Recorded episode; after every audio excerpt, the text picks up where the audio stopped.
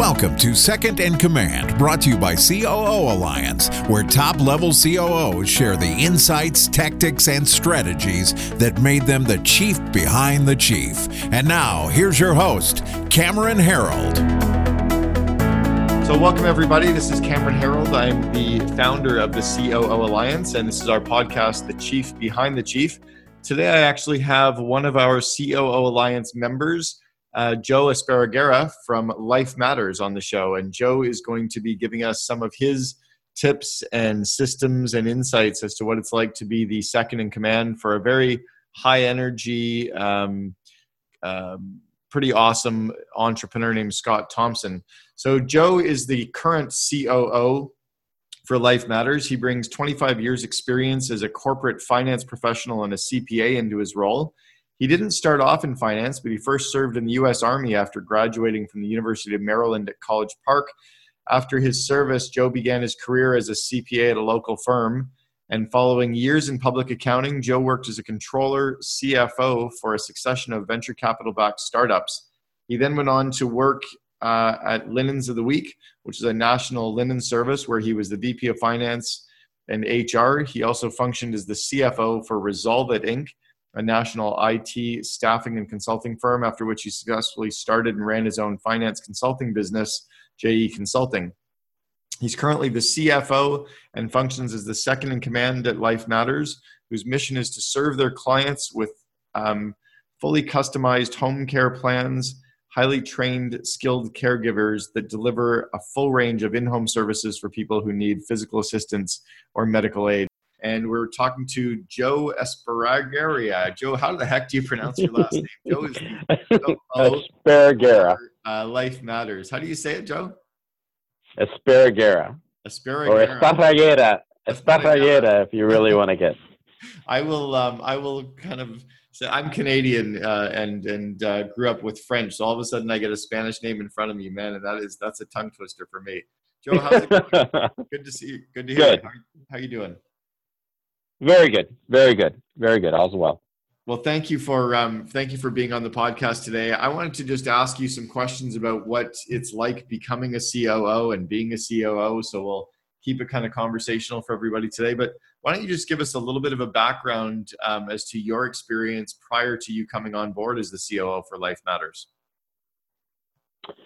So uh, my background is as many years ago I became a CPA so I, uh, after working in a smaller CPA for, after working Ernst and Young for, after after the army actually, after a few years in the army, and then working at Ernst and Young, I went to a small CPA firm and kind of became uh, a bit of an IT and tax consultant, and then I moved on and started doing venture-backed companies um, as a controller or later on a CFO for brand new entities. I did four uh, internet entities in, starting from 94 all the way through 2001.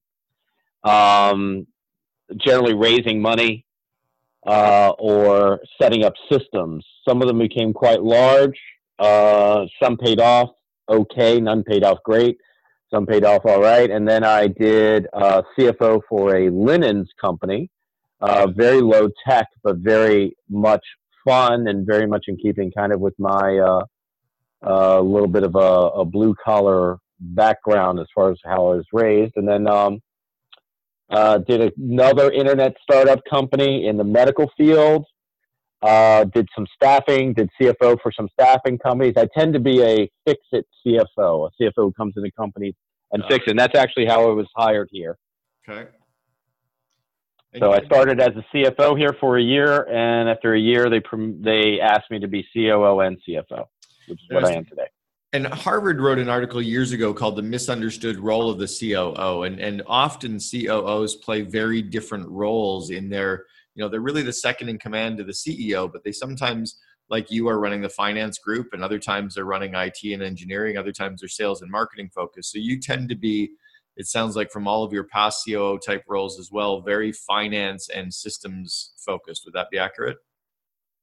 Yes yes yes. We have another gentleman who's the other executive here of the three team executive team. The other gentleman runs the outward facing things. He runs the biz dev group, marketing, and our recruiting function, while I run everything in house the operations, client services, accounting, finance, AR, that kind of thing.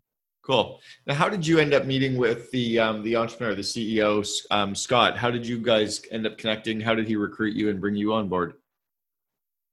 Uh, very bizarre. Uh, I was running. I had my own consulting firm. I was very happy doing my own consulting thing after uh, the sale of one of the companies, and was uh, a gentleman I was working with and have known for years.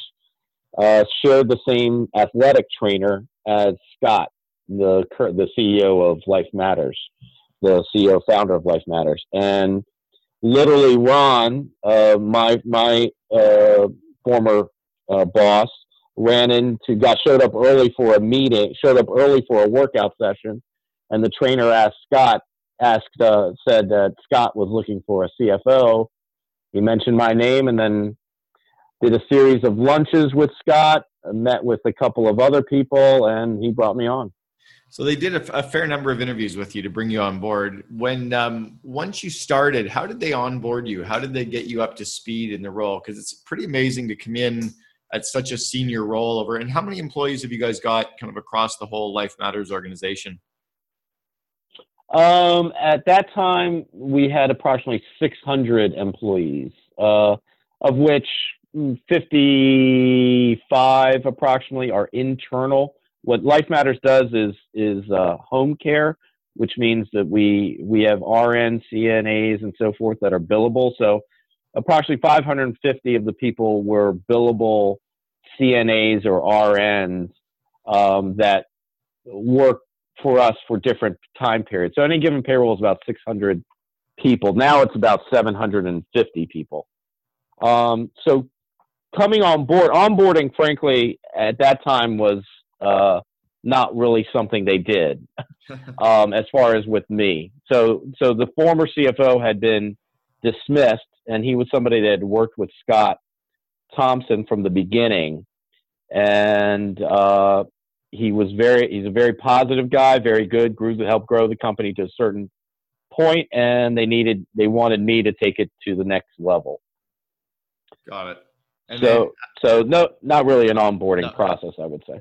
Well, then how, how about the trust side of things? I mean, that's something that's often critical in the CEO COO relationship. How did you and Scott quickly develop the trust and the communication between the two of you so that you could really operate as that yin and yang with, with Scott?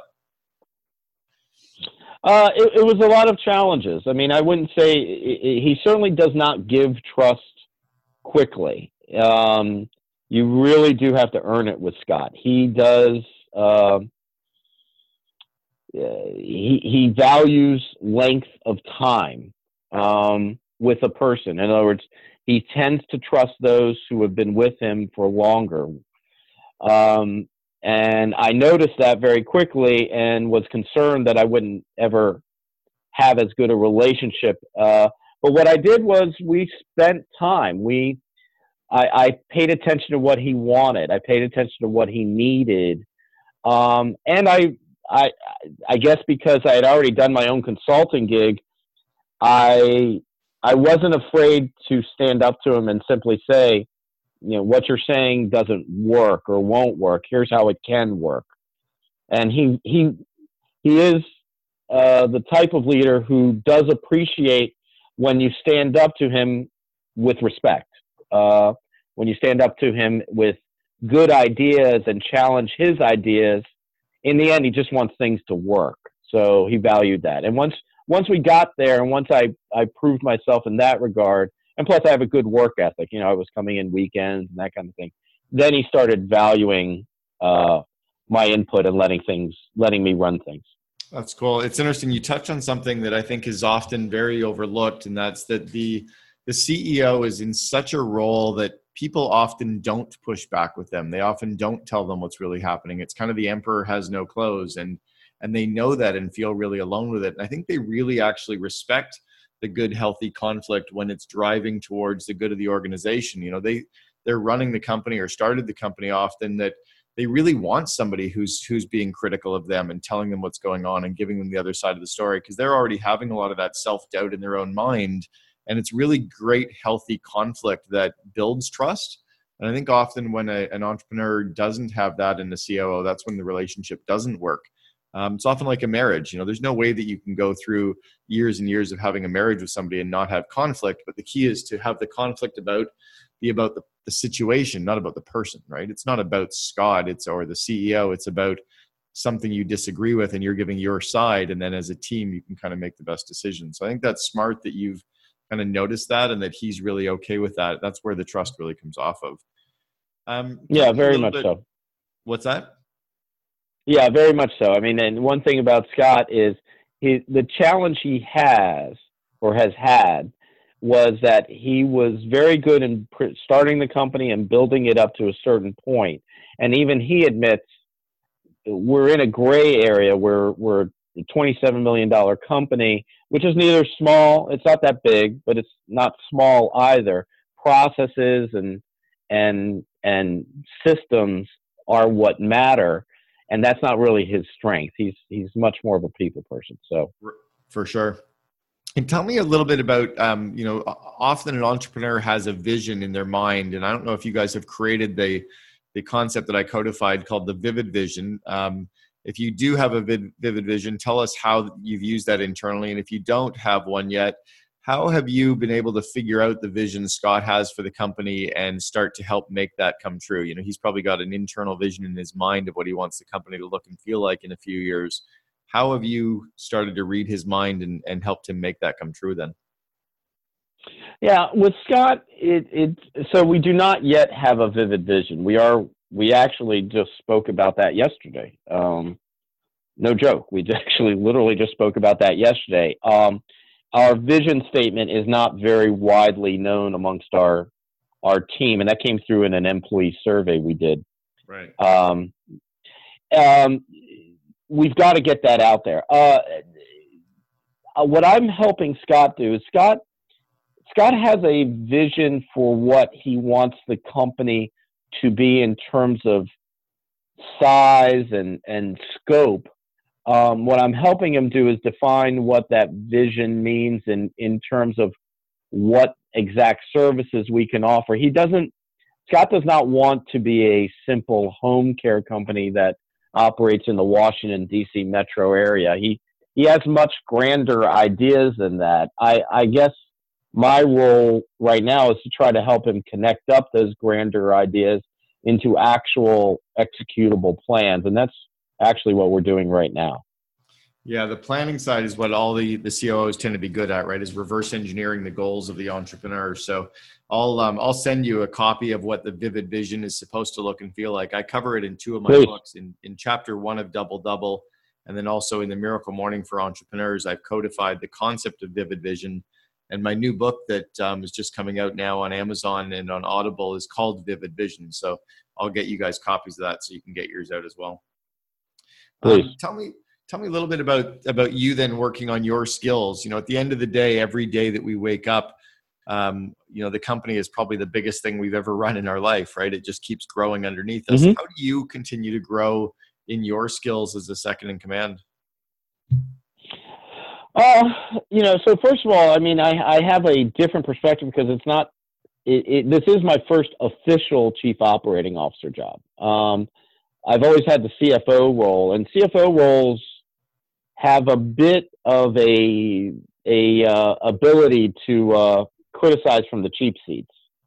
And it's funny because I think I was guilty. Now that I look back, having now in the CEO role, looking back on the CFO roles I played before, I, I get the feeling one of the things I'm starting to realize in the COO role is you're living in the cheap seats. You you mm-hmm. you've got to uh, you can't get it. It some of the criticisms I laid out at, out at uh, what we would do in operations from the CFO role. I'm now living and having to fix myself.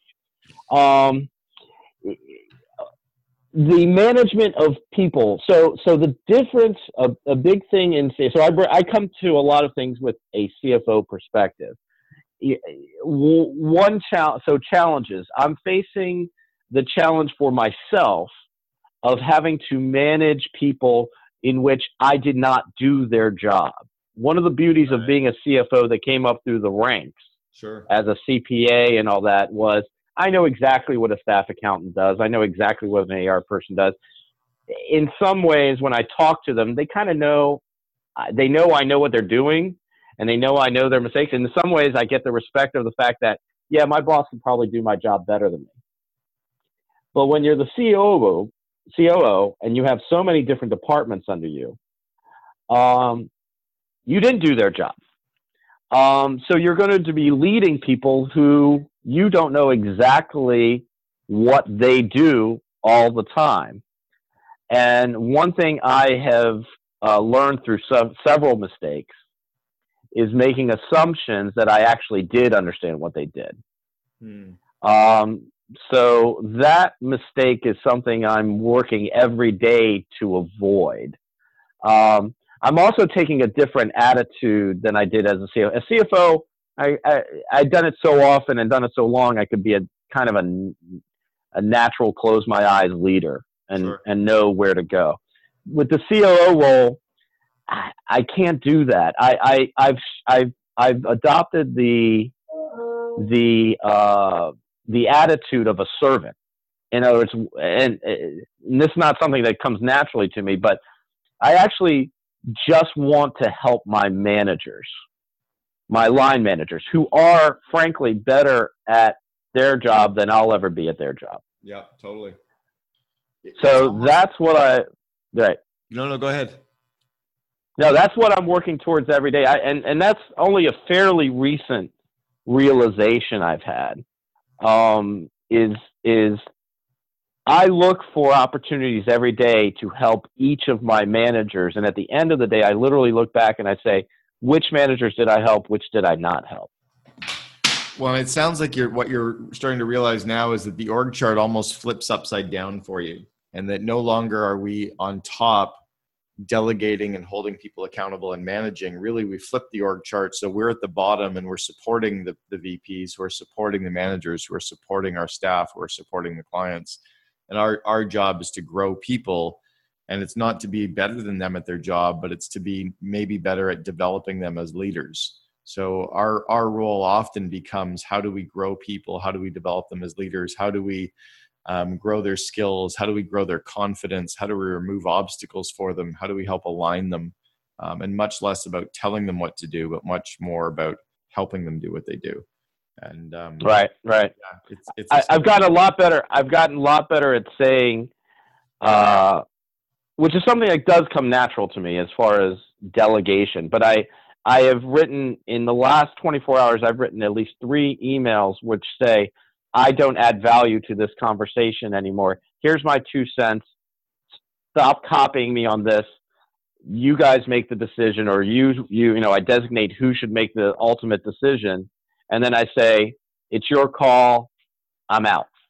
Yeah, you got this, right? It's kind of like when our kids are growing up. All you know, the first few years they're alive. If we're taking them on a trip, we pack everything for them, and then all of a sudden they get to a point, maybe they're you know eight, ten years old, and we say, "Okay, here's a list of stuff you need to pack. Pack your stuff." And sure enough, they show up on trips and they've got pants and shirts that don't even close to match, but they've got some pants, they got some shirts and then you know by the time they get to 12 13 14 they're packing their own stuff and they're quite capable of you know forgetting a couple things but and but remembering everything else it's the same as our team that we're growing so you're at a really yep. cool stage how um how involved do you get in the day-to-day um conflicts with your team are you getting them to solve them on their own or are you kind of stepping in and solving them for them no, okay. So I mean, our it's fine. The employee survey that was recently done, um, uh, interdepartmental conflict, even within the departments that report to me. So forget about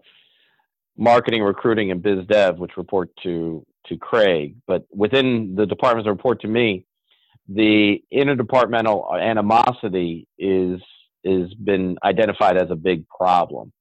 Um, we have managers of departments, and I just had a conversation this morning twice with with two different managers about um, their approach. They there's always going to be conflict between departments. Um, at least the departments I know. Uh, AR AR has conflicts with client service, client services with AR, um, and so forth. HR. Um, I've asked them. I had a manager who I believe has approached every situation with the with the other department. She's very defensive of her own department and wonderful with her people. Huh.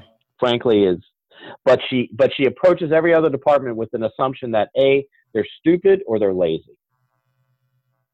Um, and that I've I had a discussion with her and I said I want you to eliminate that idea altogether. I want you to assume that if somebody's not doing something you're asking of them or telling them to do, you have to approach it as they were not trained properly, they no. don't understand your orders, or they simply have not had uh, they they simply have not had the time and have not prioritized it the right way because you've not provided them the right priorities.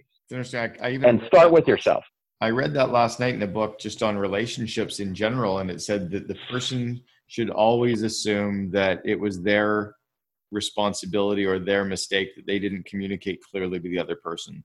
It's not that the other person right. they're told. It's not the other person didn't understand. It's not the person didn't, you know, wasn't uh, paying attention. It's that that the person delivering the message or delivering the project or delegating wasn't clear. And I think the I learned early on in my career that the onus is on the receiver. That when you're getting someone to do something for you, the, the onus is on you to make sure that they're very clear on what that result is supposed to look and feel like.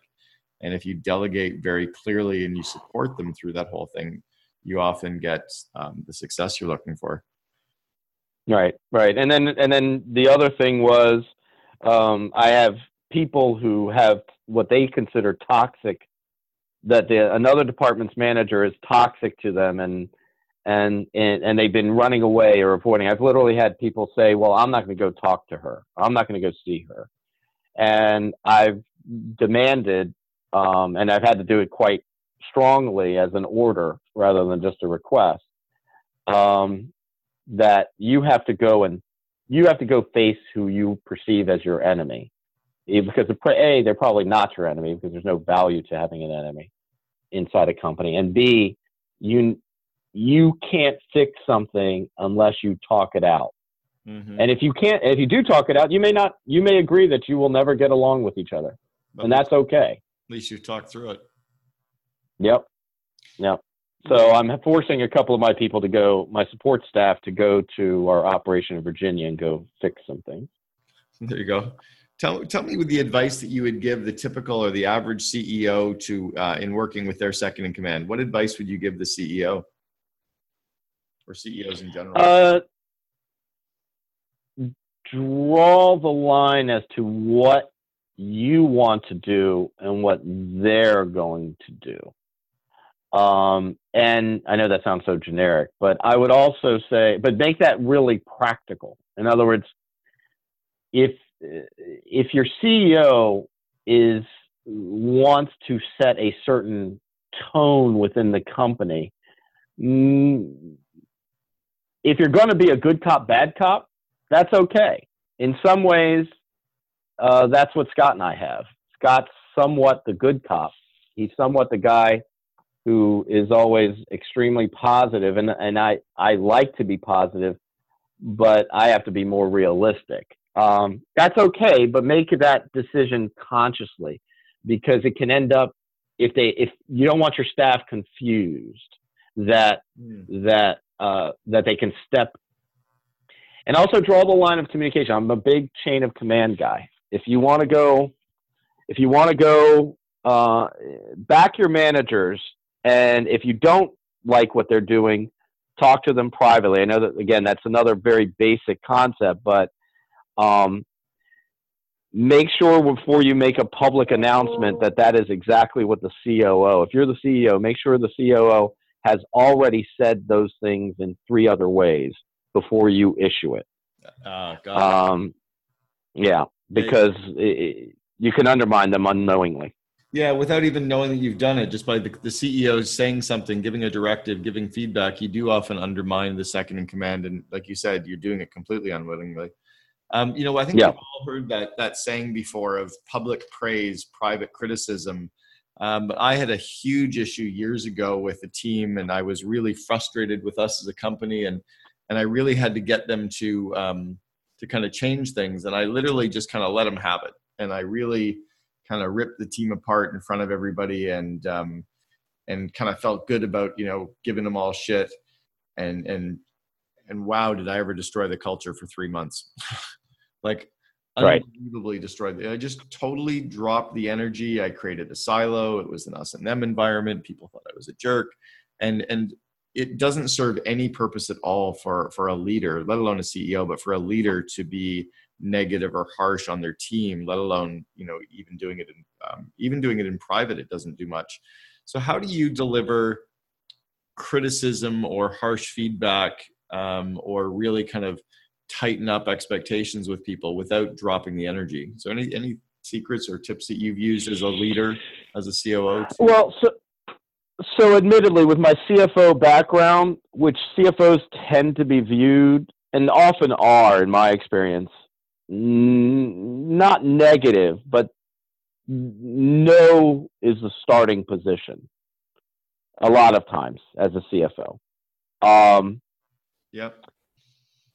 And so, what I've had to do, and one thing I've learned in your COO forums, is I recognize my tendency to be uh, not negative, but I would I would say I'm a, I'm sometimes a, a glass half empty guy.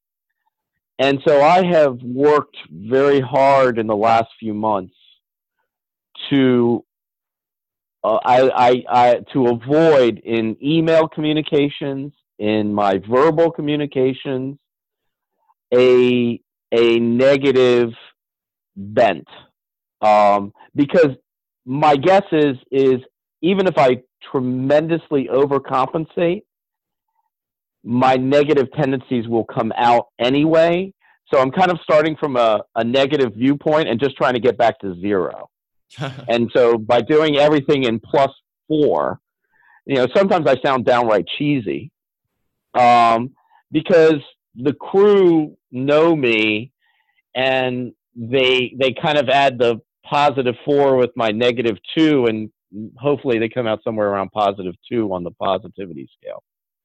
Well, it's interesting. I think a lot of ways the COO often sees all of the pieces to make the goals and the dreams happen. So we can come off as negative when all we're really doing is being fairly practical with it all. We just see the resources, we see the people, we see the time, we see the money, we understand all the moving parts, and we see that it necessarily just can't happen right now. So, one of the systems that I created years ago in working with entrepreneurial CEOs is they often don't want their idea to be blocked. And they often, in, in the absence of a system to keep track of their ideas, they just start things.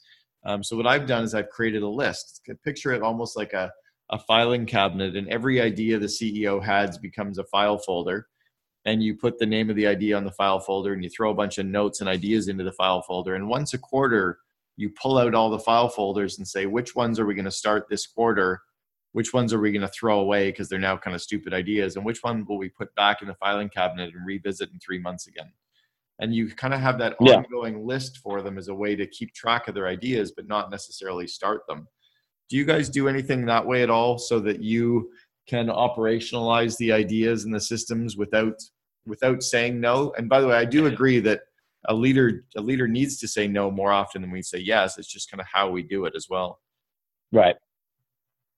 Um, so as far as uh, one of the problems the company had before I arrived, and I'm not going to say it's it. I'll say it's better. I'm not going to say it's totally gone. Is it? And again, employee surveys revealed this, uh, as well as just uh, office chatter. Is that we started too many things that were never finished. Um, so when you talk about file folders, what we did, one of the things I did when I became COO was I put in place, which was only June of this past year, um, I put in place a weekly meeting of the management team, um, which in- includes the people reporting to me and reporting to Craig, and the, the, the, the department heads. And I have a list of the projects, and we literally review all the projects. And on there are the project, you know, it's prioritized from top to bottom.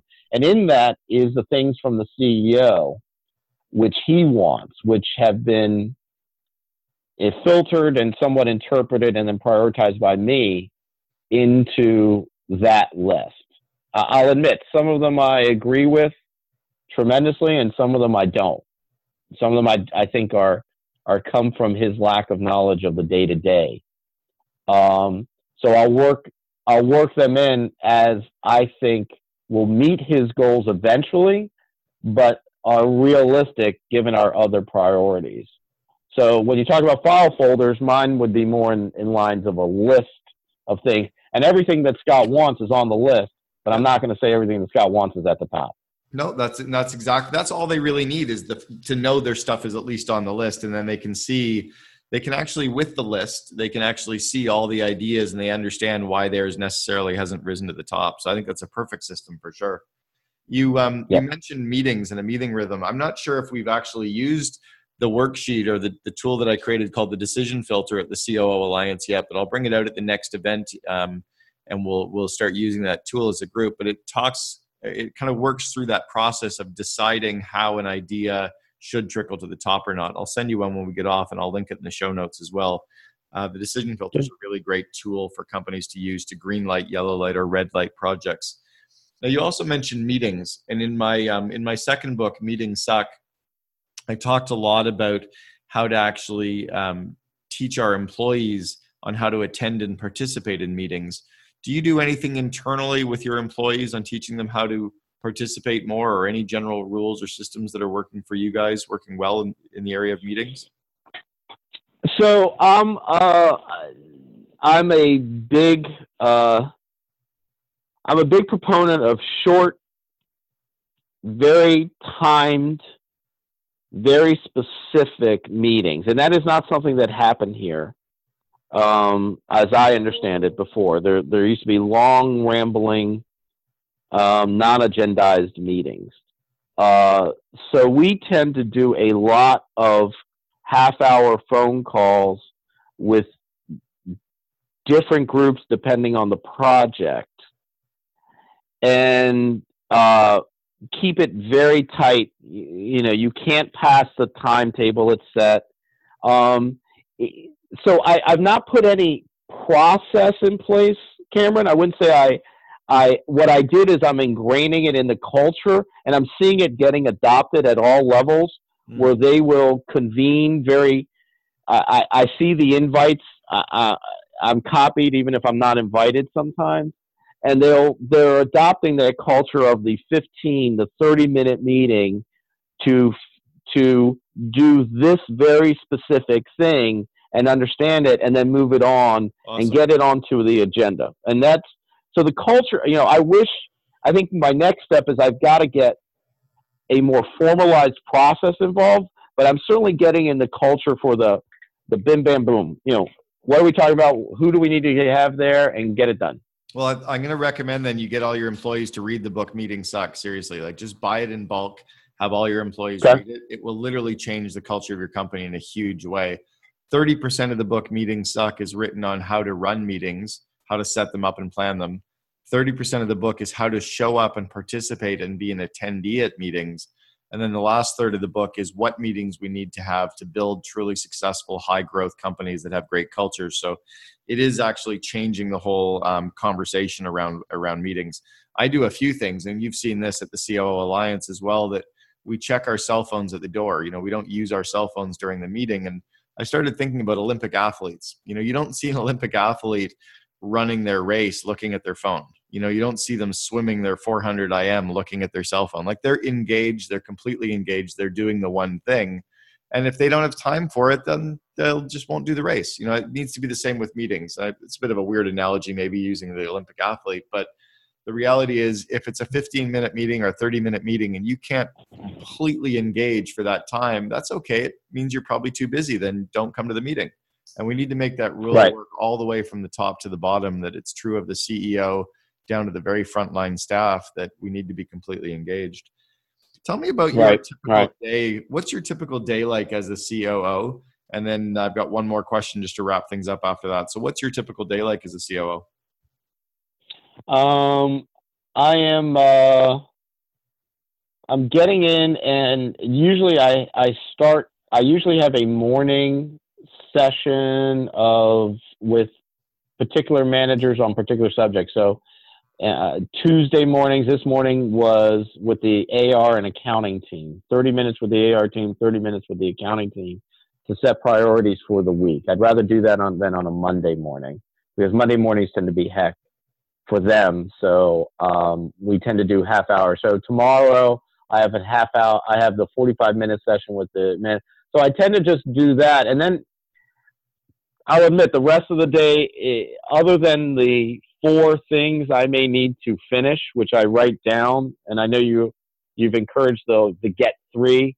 Um, for now, I'm just writing them down. I try to commit to four things I will get done, but then my day gets eaten up inevitably, like everybody else's, with the unexpected. In my case, it it's stopping being dated. It's lower. It's fewer and fewer day to day items and more dealing with exceptions um, and dealing with systemic issues. Right. Some of which I knew were on my list, but not not all. So I'm glad to say that when what my day is becoming is a series of very short meetings with giving me time to um, because we're geographically dispersed ha, uh, give me time to gather uh, everybody through emails and and let them know what I think needs to happen, and then they kind of share that. We we use Teams as well to kind of do that. So, uh, it, like anybody else, I would say it's thirty percent structured and seventy percent unstructured. Yeah, I've actually been recommending to, to leaders as well that they only schedule 70% of their day and they leave 30% of it available as buffer time for that unexpected meeting or assisting a team member or just getting stuff done. Um, so, right. Scott, if you were to, or sorry, um, Joe, if you were to uh, to give a COO or a second in command some advice on if they were attending the COO Alliance um, for the first time, what advice would you give them on coming in to make it the best possible meeting for themselves? Uh, come in. Um, I'm not going to use a cliche, open-minded, but come in ready. The way I came into it was I came in ready to expose the positive and negative of what I'm experiencing. Um, and I shared both the positive and the negative, and I emphasize the negative frankly, because if it's positive, what the heck? I don't, I don't really need to share it all that much. Uh, so come to the meeting uh, with a a list of your challenges, but make them honest. Make them make them challenges that are are not just for your company, but they they usually have to do with you. You know, one of the greatest things that came from COO events for me is a realization that the people I'm managing um, are actually paying attention to everything I do. I never knew that. That's not necessarily true of the CFO. Um, the COO is just under a microscope constantly. So my tone, how I answered a call, whether I returned a call right away or not, I, I was shocked to find that. And that's something I learned at the COO Alliance. But I learned it because I shared the fact that that really wasn't how I thought things were. And then I learned in the COO Alliance that is how they are. Well, I think what you're touching on is that's the way we also need to show up every day in our roles as well. That we need to show up vulnerable, we need to show up authentic, we need to show up as our best selves, but we also need to show up, you know, as humans. And the reality is, none of us are getting out of this alive. None of us have really ever got all this figured out. You know, we're all just human trying to do our best. And like if we show up in our roles that way every day and we also remember that our, our team members are showing up that day it, it really does build the connection that we're all starving for inside our companies and personally so. Um, joe esparagera is that right? Yes. Joe esparagera from life matters. Thank you so much for being on the uh, the podcast the chief behind the chief today. Really appreciate all your time and i look forward to seeing you at uh, one of our next COO alliance events as well. And say hi to your ceo scott thompson for me too I will. Thank you, Cameron. Thanks, Joe. Appreciate all the time, man. Take care. Bye bye. Bye bye. You've been listening to Second in Command with Cameron Herold. If you enjoyed this episode, please be sure to subscribe. To learn more best practices from industry leading COOs, please visit COOalliance.com.